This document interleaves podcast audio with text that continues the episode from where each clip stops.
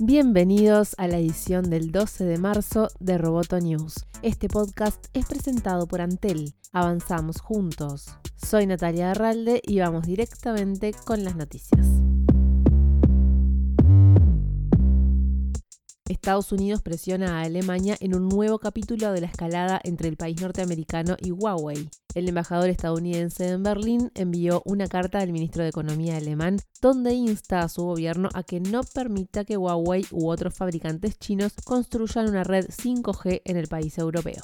De acuerdo con el diario The Wall Street Journal, la carta fue enviada el viernes pasado y expone las consecuencias de aceptar que el fabricante chino implemente su red 5G en el país. De hacerlo, Alemania perdería acceso a la inteligencia que comparte Estados Unidos con sus aliados. En la reunión anual de accionistas de Disney, la compañía confirmó que en el próximo encuentro del 11 de abril se oficializará Disney Plus, la esperada plataforma de streaming, y se revelarán las primeras imágenes y trailers de sus series y películas más importantes. Al ser consultado por detalles del contenido, el CEO de la compañía, Bob Iger, dijo que Disney Plus en algún punto contendrá la biblioteca completa de las películas de Disney. La privacidad está muerta y es bueno acostumbrarse. No se trata solo de datos triviales, sino que información tan personal como el ADN puede hoy estar siendo explorado. Esta fue una de las alertas que lanzó Amy Webb, futurista y fundadora del Future Today Institute, durante una conferencia el sábado en la que presentó lo que se considera dos de las principales tendencias para el futuro, el fin de la privacidad y el ascenso de las casas inteligentes.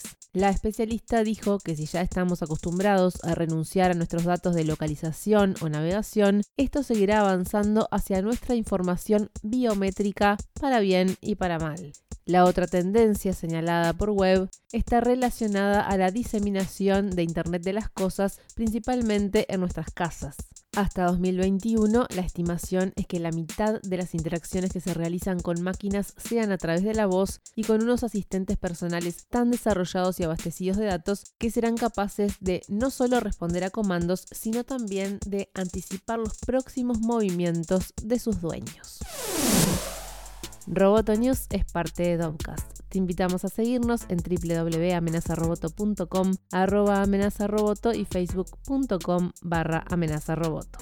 Roboto News fue presentado por Antel. Hasta la próxima.